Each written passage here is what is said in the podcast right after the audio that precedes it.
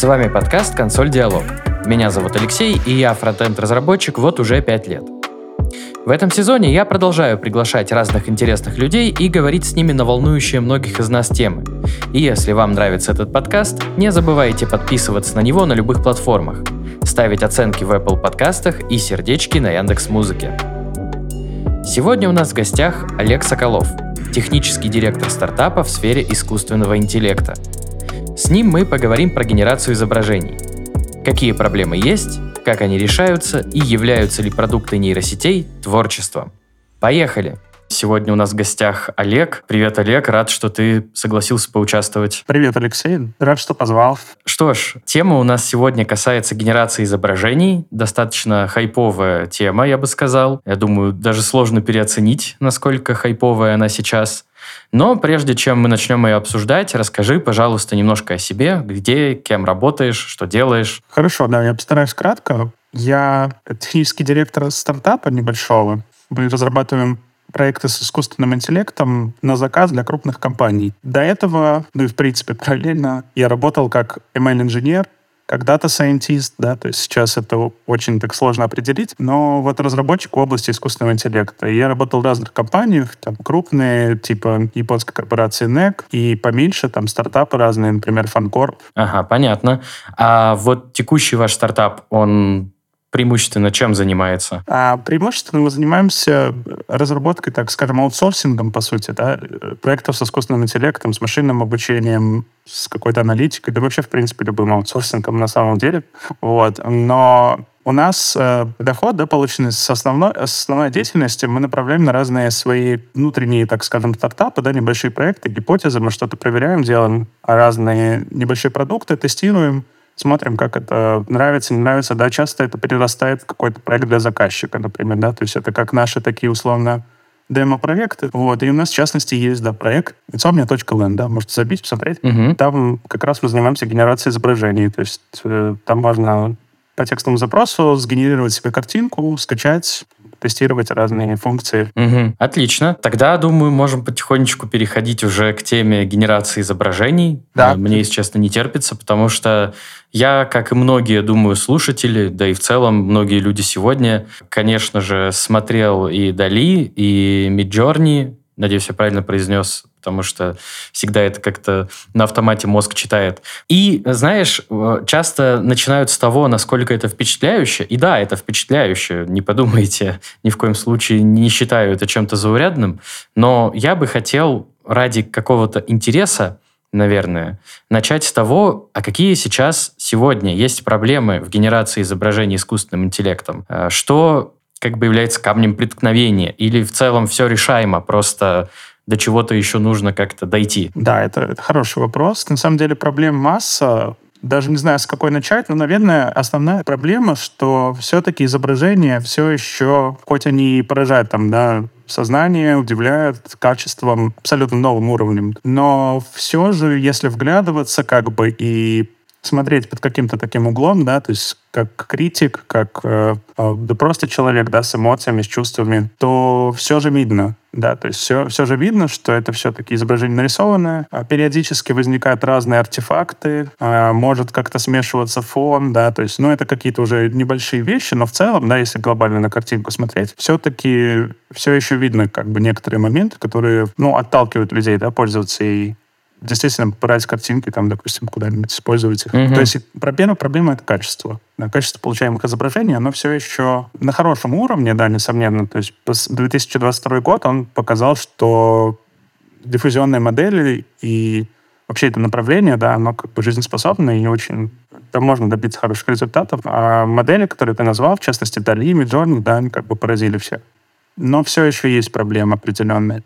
Это, наверное, первая проблема. А вторая вот такая, да, из основных, которые я вижу, наблюдаю, угу. это, наверное, проблема непонимания еще бизнеса, людей, вообще, да, всех, как это можно все использовать, где можно использовать, да, то есть и как вообще это настраивать. То есть это некая такая нестабильность выходного результата, да, то есть ты текстом описываешь желаемый какой-то результат, но он не всегда соответствует тому, что ты представляешь. Да? И нужно потратить очень много усилий, чтобы добиться картинки, которые ты себе представляешь в голове. Mm-hmm. То есть ты можешь как-то вообразить себе какую-то картину, но тебе придется потратить, там некоторые художники сейчас уже сидят и просто сутки напролет тысячу картинок там э, генерируют, чтобы получить хороший результат, который они вот ожидали увидеть. Ну, мне кажется, что это вот две основные такие проблемы сейчас. Понятно. Один уточняющий вопрос. Э, вот ты сказал фразу, что видно, что изображение нарисованное. Да. Ты имеешь в виду именно, что оно созданное нейросетью, или что как бы оно не, реали... не фотореалистичное, не похоже на реальный мир? Это тяжело на самом деле описать как-то явно, да, то есть Тут много косвенных факторов, они вместе складываются. Возможно, если их устранять там один за другим, да, вот те артефакты, о которых я говорил, уже как-то станет получше, да, то есть э, в плане восприятия. А, но суммарно, если это какой-то, может быть, для меня это какое-то чувственное такое восприятие, да, и все, кого я спрашивал, все-таки многие изображения, они как-то именно так эмоционально воспринимаются, как какие-то холодные, бесполезные, не знаю даже, как это выразить, да, то есть какой-то пустой взгляд у людей, да, то есть персонажей. Это какое-то именно такое восприятие, очень тонкое, и оно в основном отталкивает, как-то пугает. Угу. Ну и, несомненно, всякие артефакты, там полно уже мемов там про то, что пальцы там нейросети не умеют рисовать, и еще какие-то интересные вещи вылезают. Иногда там головы вырастают откуда э, не возьмусь, да, как бы и вообще куча разных артефактов, которые совершенно невозможны в реальности и как бы вообще не к месту нестабильное поведение да, какое-то. То есть они просто появляются, и ты не можешь понять вообще, откуда оно тут выросло. Ну, то есть какой-то такой, да, из, из простых складывается, из каких-то более тонких материй. Тут уже, наверное, можно про искусство там поразмышлять. Ну, да, да, какие-то да. такие уже вещи эмоци... на эмоциональном уровне. Угу. Да, я, я понял, что ты имеешь в виду. Хорошо. Как раз-таки ты вроде затронул эту тему, и почему я вообще решил начать с этого вопроса про проблемы? Потому что когда я пользовался, ну, э, у меня не было какой-то цели получить какой-то продукт, который я смогу использовать, это было, знаешь, на уровне поиграться, наверное. Вот. И да. когда я пользовался Midjourney и Dali, у меня как раз возникло ощущение, что то ли я плохо объясняю, то ли они меня не всегда хорошо понимают. Ты как раз сказал, что сложно получить результат, который человек себе представляет. И вот как раз я хотел э, спросить у тебя, насколько сегодня хорошо э, нейросетки понимают человека, понимают то, что мы имеем в виду. Уточню вопрос, потому что многое, когда ты печатаешь в этот поле ввода, многое как бы остается в подтексте. И вот этот вопрос меня всегда интересовал. Может ли нейросеть как-то понимать подтекст или там читать мысли, условно говоря. Вот. И как, собственно, происходит решение вот этой проблемы? Очень интересно. Да, это правда очень большая проблема и такой сложный момент. Э, ну, мне кажется, что, во-первых, тут как бы люди получили какой-то результат такой, да, бейзлайн, увидели, что так нейросети могут рисовать, а теперь пошел следующий шаг. А вот чего-то как-то непонятно, да, то есть как-то я не могу нарисовать, что хочу. То есть сейчас уже пошли какие-то улучшения этого всего процесса, да, и поэтому, скорее всего, в этом году ты уже сможешь как-то быстрее получать ожидаемый результат, да, что ты хочешь. То есть уже будут и настройки у моделей а, различные, да, то есть параметры, которые ты можешь просто сразу подкрутить и быстрее дойти до нужного результата. И сами проекты, да, как бы они под что-то направлены. То есть тот же Midjourney, он направлен как раз на искусство, на digital art, и если там смотреть картинки из этой нейросети, они более, ну, то есть модель обучена была на таких картинках, поэтому они более красивые, привлекательные, не знаю, крутые, да, как так можно это охарактеризовать. То есть если тебе нужен какой-то киберпанк-котик там с рюкзаком и с неоновой подсветкой, то, конечно, лучше идти в Midjourney, да, потому что они тебе такой рисуют котик, mm-hmm. что как бы закачаешься. Если в целом, да, говорить про вот историю с э, описанием того, что ты хочешь получить, тут такой момент, что иронично, да, как бы, что вот вышла нейросеть Stable Diffusion, в основном сейчас многие ей пользуются, потому что она open source, uh-huh. она как бы stable в плане как бы картинок получаемых, да, то есть, ну, прям совсем там какой-то трэш получить, ну, сложно, да, его много все еще, но плюс-минус как бы картинки соответствуют твоему текстовому описанию. Но тут проблема, что как бы действительно, если ты просишь котика нарисовать, откуда да, понять, какого ты именно хочешь.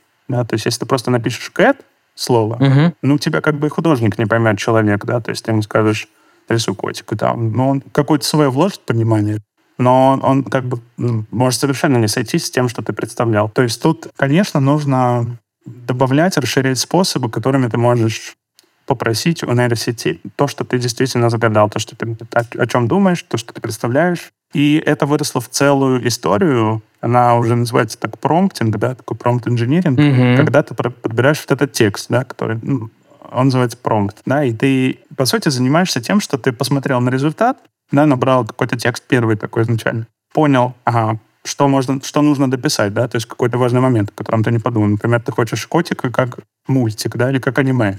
Да, нужно тогда дописать, что это аниме, да, то есть э, тебе нужно детализировать этот запрос, плюс э, играться с дополнительными параметрами, там, нейросеть. Ну, их достаточно много, да, но ты можешь ими управляя, как бы приблизиться к ожидаемому результату, ну, гарантии нет, да, все равно ты можешь просидеть там от пяти минут и там, и никогда не сделать, да, то, что ты хочешь. Если у тебя какие-то очень сложные идеи и очень тонкие какие-то да, вещи. Дополнительно могу сказать, что есть такой еще очень важный инструмент, его многие используют, может быть, мало о нем упоминают, но художники, которые занимаются таким генеративным актом, они его активно применяют, это негативный промпт, да, такой, то есть это отрицательный текст, который, ну, максимально от которого ты хочешь быть далеко, да. То есть если у тебя вылезают две головы, там много пальцев, ты так и пишешь, много пальцев, mm-hmm. да, то есть и у тебя как бы модель постарается как бы поменьше сделать, рисовать в следующий раз. Mm-hmm. Да? То есть ты еще можешь указывать, что как бы не рисовать точно. То есть есть текст целевой такой, скажем, да, про который описывает, что ты хочешь нарисовать. Есть еще как бы такой отрицательный.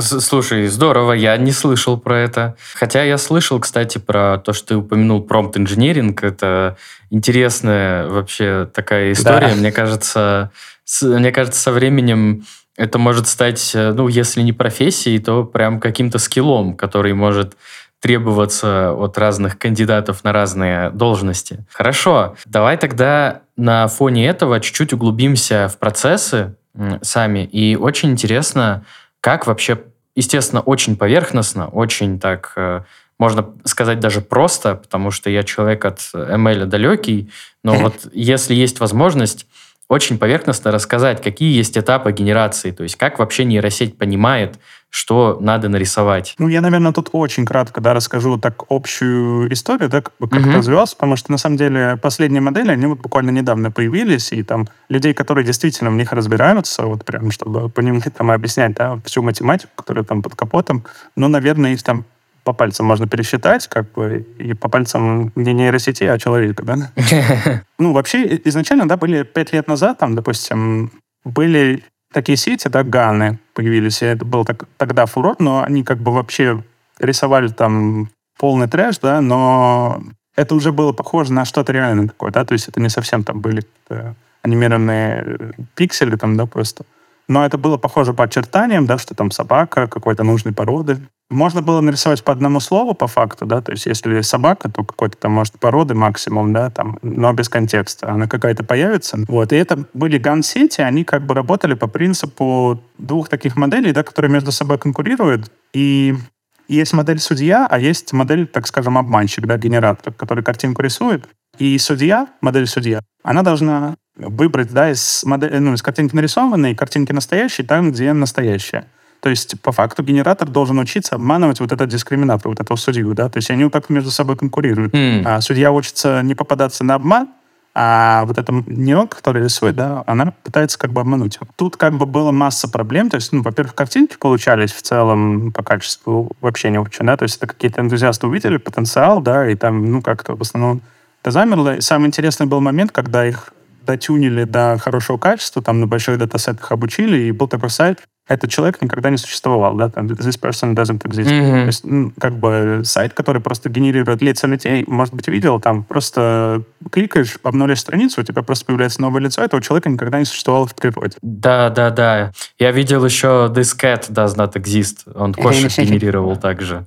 Да, это были такие самые нашумевшие как бы проекты, ну, то есть а люди поняли, что принципе, подход рабочий. Можно на системе что-то рисовать, и даже проводили какие-то тесты, да, что там определенный процент, да, как бы людей не могут отличить, да, там, в смысле, не процент людей, да, как бы процент этих изображений люди не могут распознать как настоящие. Но это, это было все качественно в какой-то очень такой, да, узкой области, и как бы нужно было очень долго обучать эти модели, они очень сложные, они очень тяжелые. Основная проблема была в том, чтобы с помощью этой нейросети нарисовать изображение, нужно как бы подать шум да, на вход. Это общий принцип, да, что некий mm-hmm. шум там на вход подается. И получить картинку за один прогон, как бы условно, да. То есть у тебя большая какая-то нейросеть, но она вот из шума нарисует тебе картинку на выходе. Ну, либо тогда сеть должна быть очень большой, либо задача сама несложная, такую простую какую-то картинку нарисовать. В общем, ну, общий такой подход стал, что это как-то сложно, да, и просто ну, не получилось такие модели дальше строить, да, как-то их развивать. То есть там как-то все развивалось, развивалось, много статей разных уходило, но такого прям продвижения в качестве не было. Мгм. Затем вот случился такой прорыв. Сначала это тоже как-то медленно начиналось, там были какие-то статьи, что можно использовать диффузионные модели для там генерации изображений. Это тоже постепенно развивалось. Вот буквально, может быть, там 2-3 года назад там да, уже появились какие-то первые такие интересные результаты да, по качеству. Ну и вот, собственно, в 2022 году а, сразу несколько компаний смогли довести до ума свои диффузионные модели. Ну, это, в частности, OpenAI с DALI, да, Мгм. Stability, Stability Diffusion, ну и Midjourney, да. По качеству они сильно отличались от первых версий, то есть там да, доделали архитектуру нейросетей, доделали разные там моменты, которые мешали модели нормально обучаться. Вот. И по сути мы видим то, что видим, да, то есть отличное качество изображений, есть еще свои минусы, да, но это по сравнению с тем, что было в Ганс- в Ган-сетях, это, конечно, вообще небо земля. Второй этот важный момент, который стоит упомянуть, что вот раньше можно было, как я говорил, да, просто код нарисовать или человека, да, код, то есть лица вот сайт рисует, Мгм. только лица, да, пожалуйста. Не было контекста, да, и это все-таки немножко бессмысленно. Да? То есть для каких-то задач это нормально, но для большинства людей, ну, как бы, ну, полезности в этом не так много. Хочется задать больше там условий каких-то, в каком-то стиле, там, да, нарисовать. Мгм. И это стало возможно в том числе благодаря развитию такой, такого направления, как мультимодальное обучение и вот трансформеры, которые как бы умеют текст превращать в эмбеддинг. Эмбеддинг — это вектор, допустим, размерности там 512 чисел. И каждое число — это какой-то смысл в себе несет, да, но раньше это тоже было возможно, числа превращали в эмбеддинги, вектора, но с появлением там э, нейросети BERT и там других трансформеров, да, развития, в общем, эмбеддинги стали лучше работать, а можно больше контекста понимать с текста. Я сейчас приведу такой банальный пример, который часто приводят. Ну, допустим, вот есть предложение, там, я купил себе Apple, да, как яблоко, английском, например, да, просто фрукт. Мгм. А, а, Или я купил себе акции Apple. То есть э, Apple тут как бы может быть одним словом написан, но смысл-то разный, да, то есть и он понятен из контекста. Мгм. Вот раньше контекст тяжело было в э, модели э, как-то заводить, да, то есть чтобы они понимали в числовом виде хотя бы каком-то, что это, это не то яблоко, да, не фрукт. Мгм. А сейчас это как бы попроще стало благодаря трансформерам, у них есть такой механизм внимания, да, и а этот механизм внимания, он работает таким образом, что ты как бы а, понимаешь, какие слова в предложении, нейросеть понимает, да, на, ну, на внутреннем уровне, что яблоко, слово яблоко, например, хорошо связано со словом акция в предложении, да, яб, ну, яблоко, как бы английский Apple. Мгм. Я купил акции Apple, Apple и акции, они как бы вот и связанные слова, это меняется, это сильно меняет контекст на выходе, то есть вот этот эмбидинг, он сильно поменяется. Если в предложении было слово Apple в контексте компании, то если сравнить два вектора компании Apple и, допустим, слово фрукт, да, просто из другого приложения, Мгм. то они будут очень далеко. А если там яблоко именно шла речь о том, что я хочу там съесть на завтрак яблоко, то они будут уже близко, да, эти два эмбеддинга, два вектора. То есть мы как бы научились понимать контекст и по пространству да, раскидывать эти контексты. То есть эти- с этим уже нейросети достаточно хорошо справляются. Вот, я немножко, конечно, ушел куда-то, да, но в общем, если в общих чертах одно из условий, да, какое повлияло на то, что появились именно модели, которые вот из текстового описания сложного умеют, да, создавать картинку, то, что мы вообще можем, да, это сложное текстовое понимание переводить в какой-то числовой вид. Есть раньше это было сложно с этим. Появились трансформеры, стало проще, да, то есть быстрее обучать на больших корпусах текста и как-то учитывать очень тонкие моменты в тексте.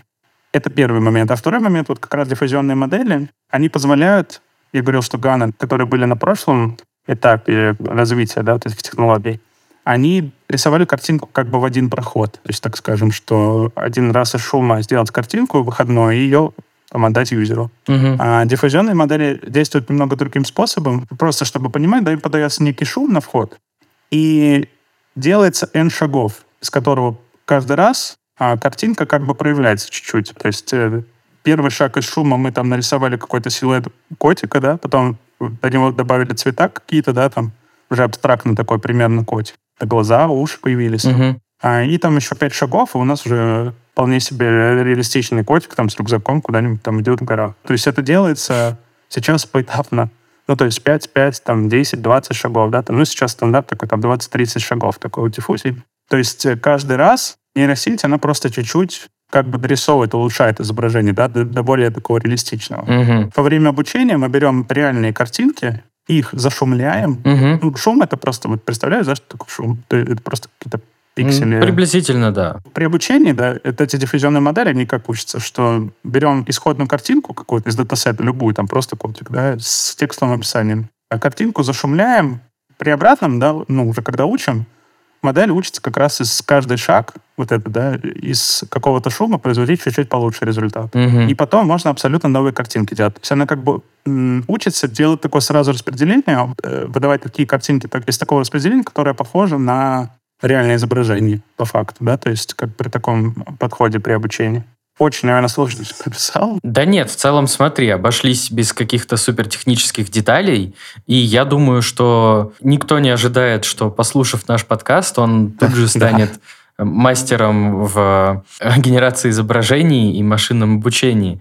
Э, Меня за- зацепило две вещи. Первое, скажу, что я услышал про распознавание текста, и мне показалось интересным то, что дальнейшее развитие какой-то генерации чего-либо с помощью нейросетей, оно, судя по всему, будет связано с предыдущим. То есть вот у нас э, была генерация распознавания текста, сейчас э, генерация изображений использует распознавание текста. Дальше, там, возможно, я не знаю, как это работает, но генерация видео тоже будет связана уже с двумя предыдущими этапами. Э, Интересно получается, что вот есть такая связь. Или я неправильно мыслю об этом? Да, ты правильно мыслишь. Да, это все, так. Действительно, идет э, такое наслоение технологий, наслоение нейросетей различным, на различных уровнях, да, то есть там то, что как бы вот бейзлайны, которые были в прошлых годах, просто берут сейчас и используют в других нейросетях. А, то есть, например, вот был BERT, да, трансформер, который как раз текст э, хорошо переводит в эмбеддинг, учитывая смысл, контекст, какие-то такие смысловые вещи, которые раньше ну, по отдельным словам ты не поймешь, да, тебе нужен весь текст целиком. Все, с этим справились, да, это уже было там много, много лет назад.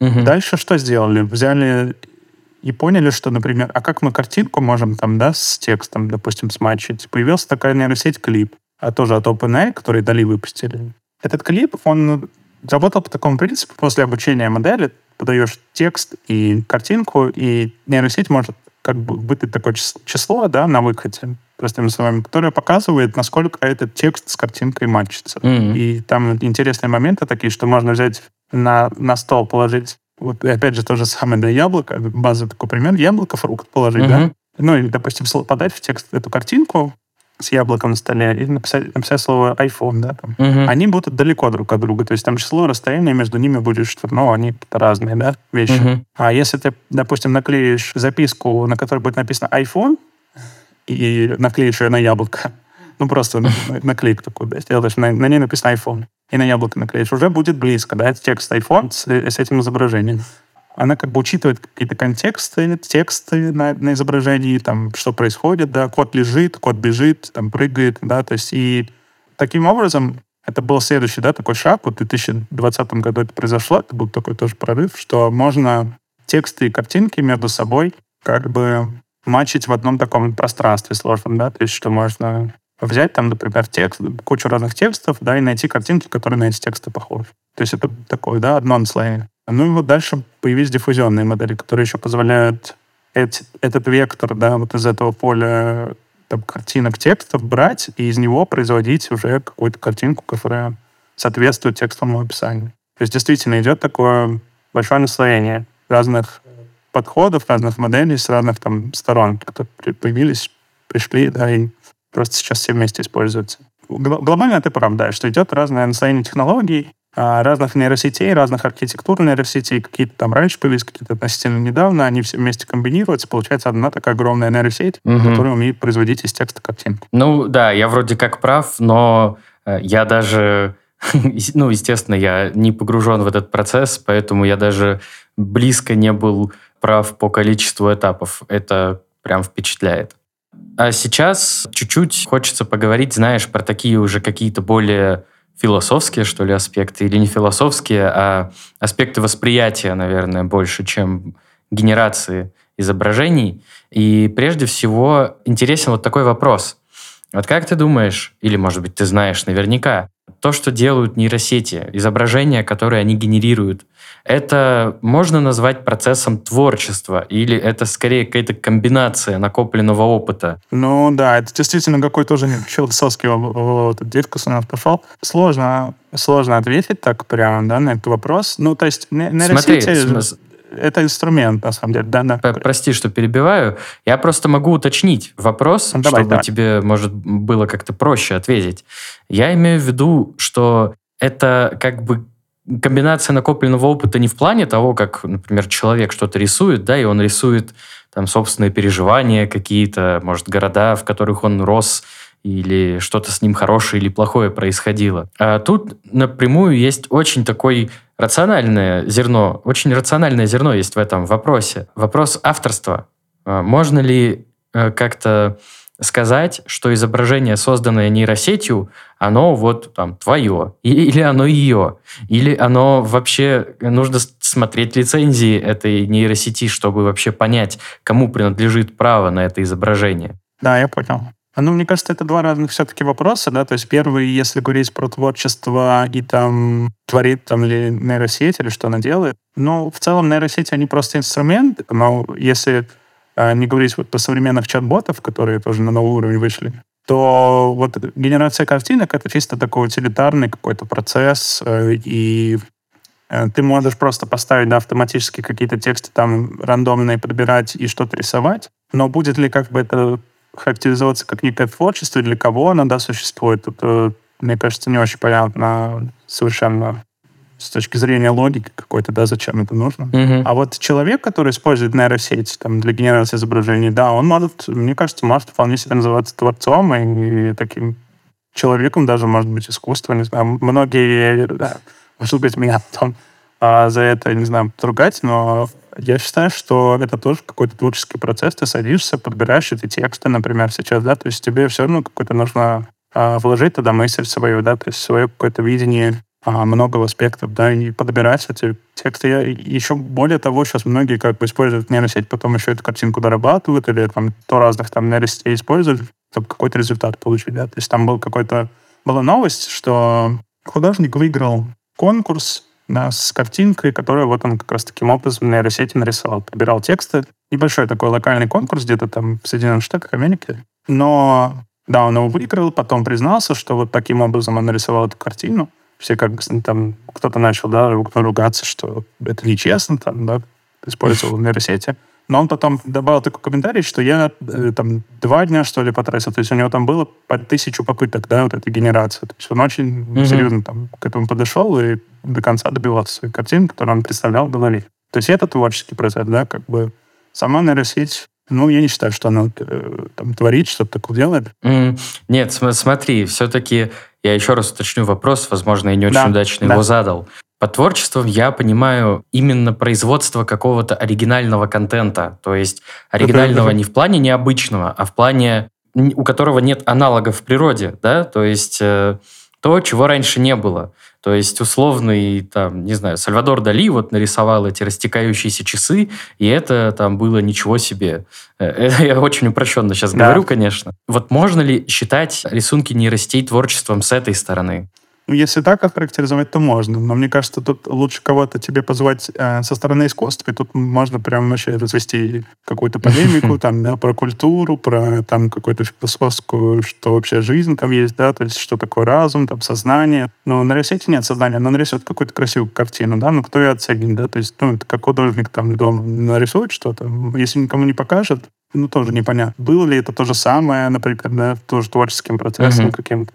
Не было. Я все-таки считаю, что это какой-то пока что инструмент, да, и так вот рассуждать. Я такой человек просто более приземленный, наверное, мне как-то это сложно оценивать. Вот когда нейросеть там пишет, что не помню ничего а из прошлых диалогов, да, и, и пишет потом, я из-за этого расстраиваюсь, вот тут немножко пугаешься, да, каких-то таких моментов, что ну, был такой случай, что нейросеть написал, я не помню, о чем мы с тобой общались, пользователю, что я не помню, он начал задавать вопросы, да, что Слушай, мы не о том общались, ты как бы с темы на тему прыгаешь, и нейросеть как бы написала там грустный такой текст. Но тут как бы появляются какие-то такие эмоциональные какие-то включаются да, моменты, а что если правда, да, у меня есть какое-то сознание, то есть начинаешь задумываться. Но вот про картинки я как-то так не думаю в таком ключе, да, то есть это какой-то пока инструмент. Да, это ящик такой, который производит кучу, может произвести, да, то есть его можно бесконечно раскрывать или, или рисовать какие-то бесконечные эти изображения, да, потому что их там, ну, бесчисленное какое-то огромное число можно нарисовать. Но в целом это все равно человек делает, и мне кажется, что он тут творец, как бы какой-то. Угу. Момент творчества происходит на этапе встречи вот человека с нейросетью. Угу. Хорошо.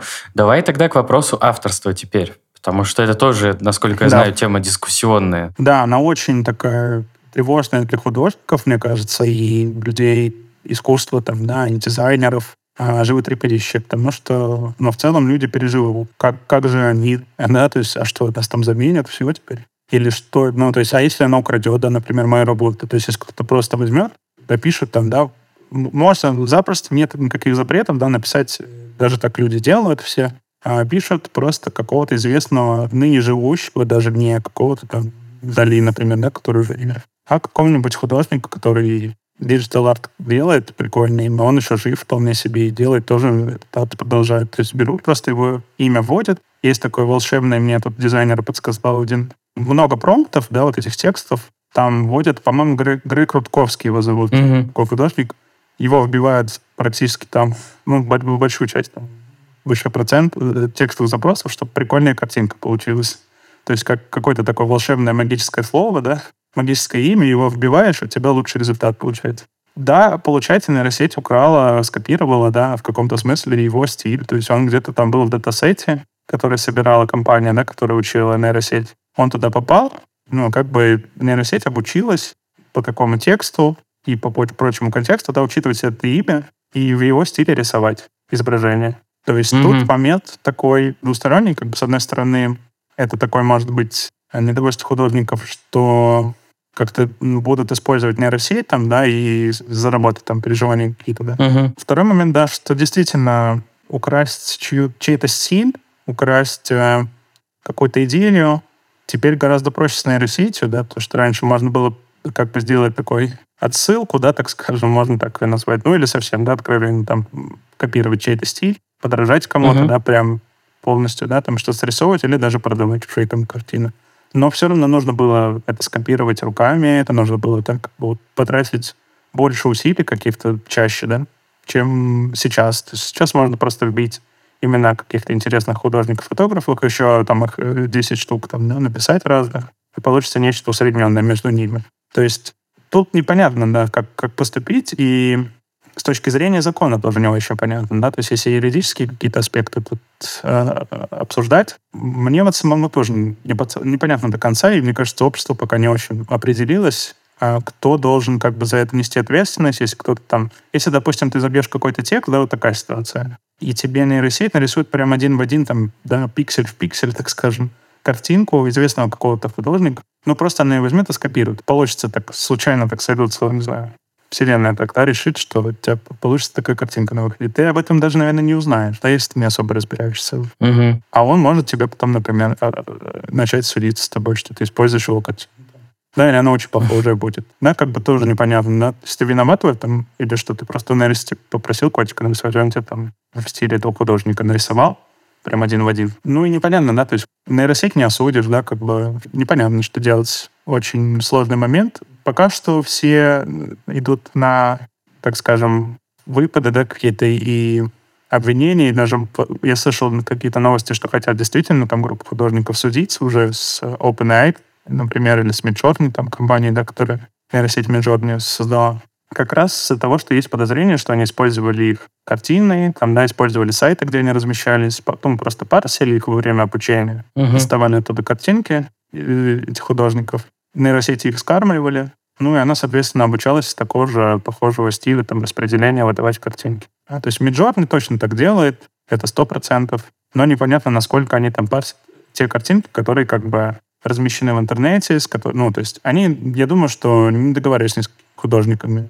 Они как бы это нигде не пишут, да, естественно, это закрытая компания, закрытая нейросеть, но все как бы закрылось подозрение, что они там очень сильно парсят, даже не, не то, что сильно там в паблик как бы, да, вывешивается. То есть одно дело, когда ты там сам свою картину во всех интернетах выставляешь, там ее везде публикуют люди, Да, другое дело, что там, может быть, они в каком-то там профиле, может быть, даже закрытом вообще у тебя висят. То есть тут э, очень какие-то тонкие моменты. Сейчас был даже бойкот, да, не знаю, слышал ли ты новости на сайте по-моему, ArtStation, я тоже что-то могу путать, я тоже так... Да, да, слышал, начал. слышал. Да, что художники объединились и начали делать такие арты, где просто был AI, ну, угу. акроним AI перечеркнутый, и просто в разных стилях это публиковали, там, кто что придумает. Да, то есть совершенно какие-то разные стили там. Угу. Ну, вот как бы, да, идет сопротивление такое. Я думаю, что мы живем вот в такое интересное время, что сейчас по всем этим вопросам, вопросам авторства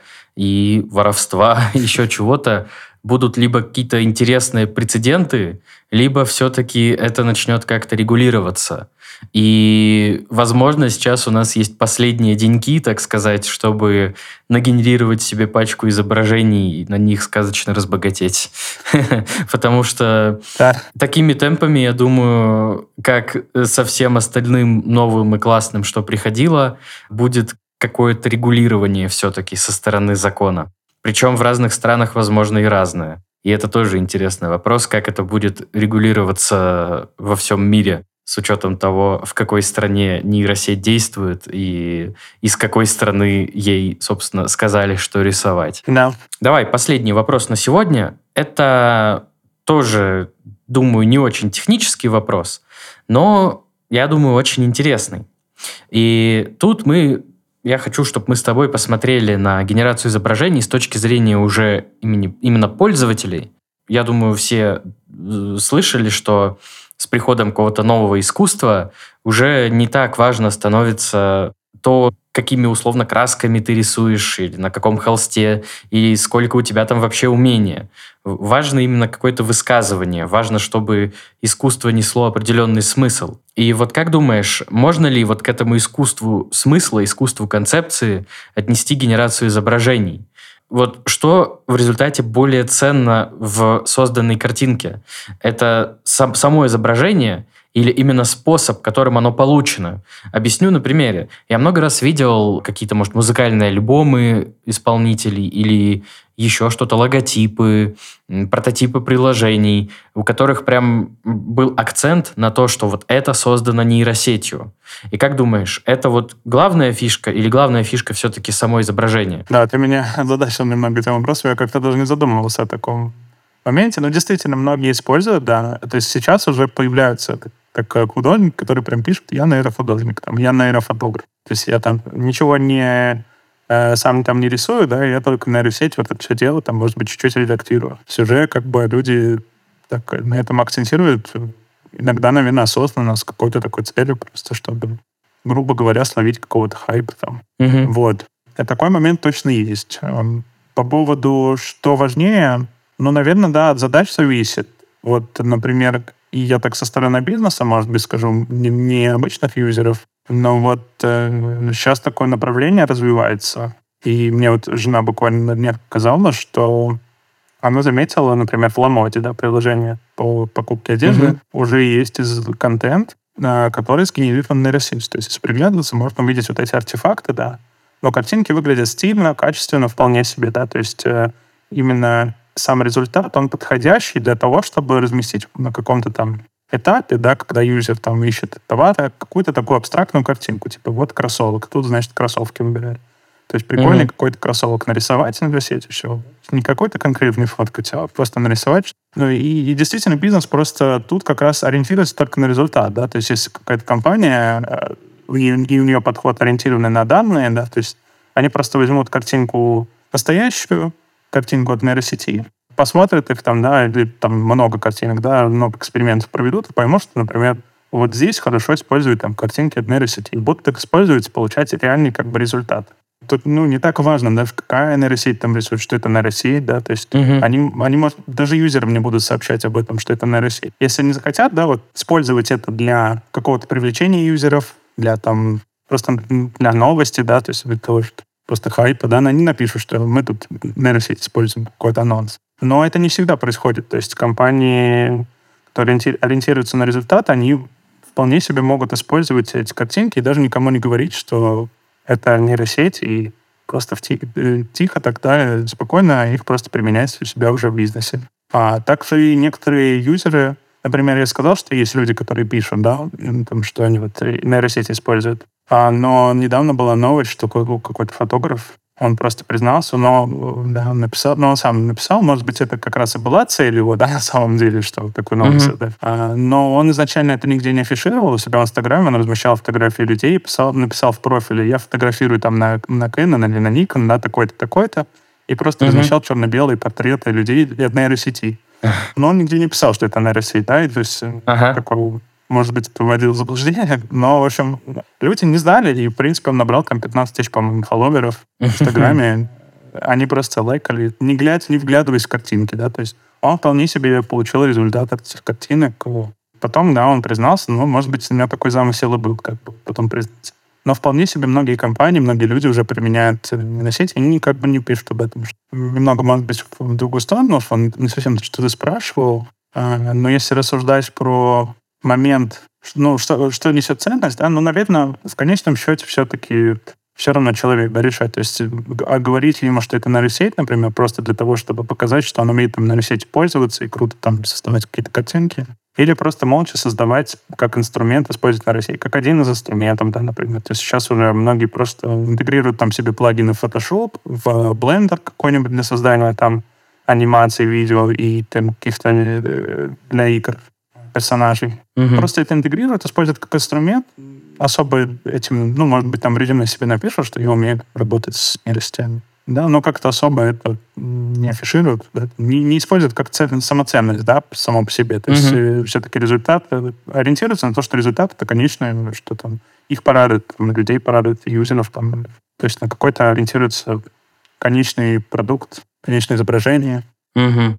Ну, э, мне кажется, что история с фотографом, я с ней не знаком, то есть я не видел профиль, не, не видел изображения сами, но мне кажется, что она укладывается в эту гипотезу о искусстве, искусстве концепции, потому что звучит достаточно концептуально, что вот вам да. мой профиль с портретами людей, но на самом деле это все нейросеть.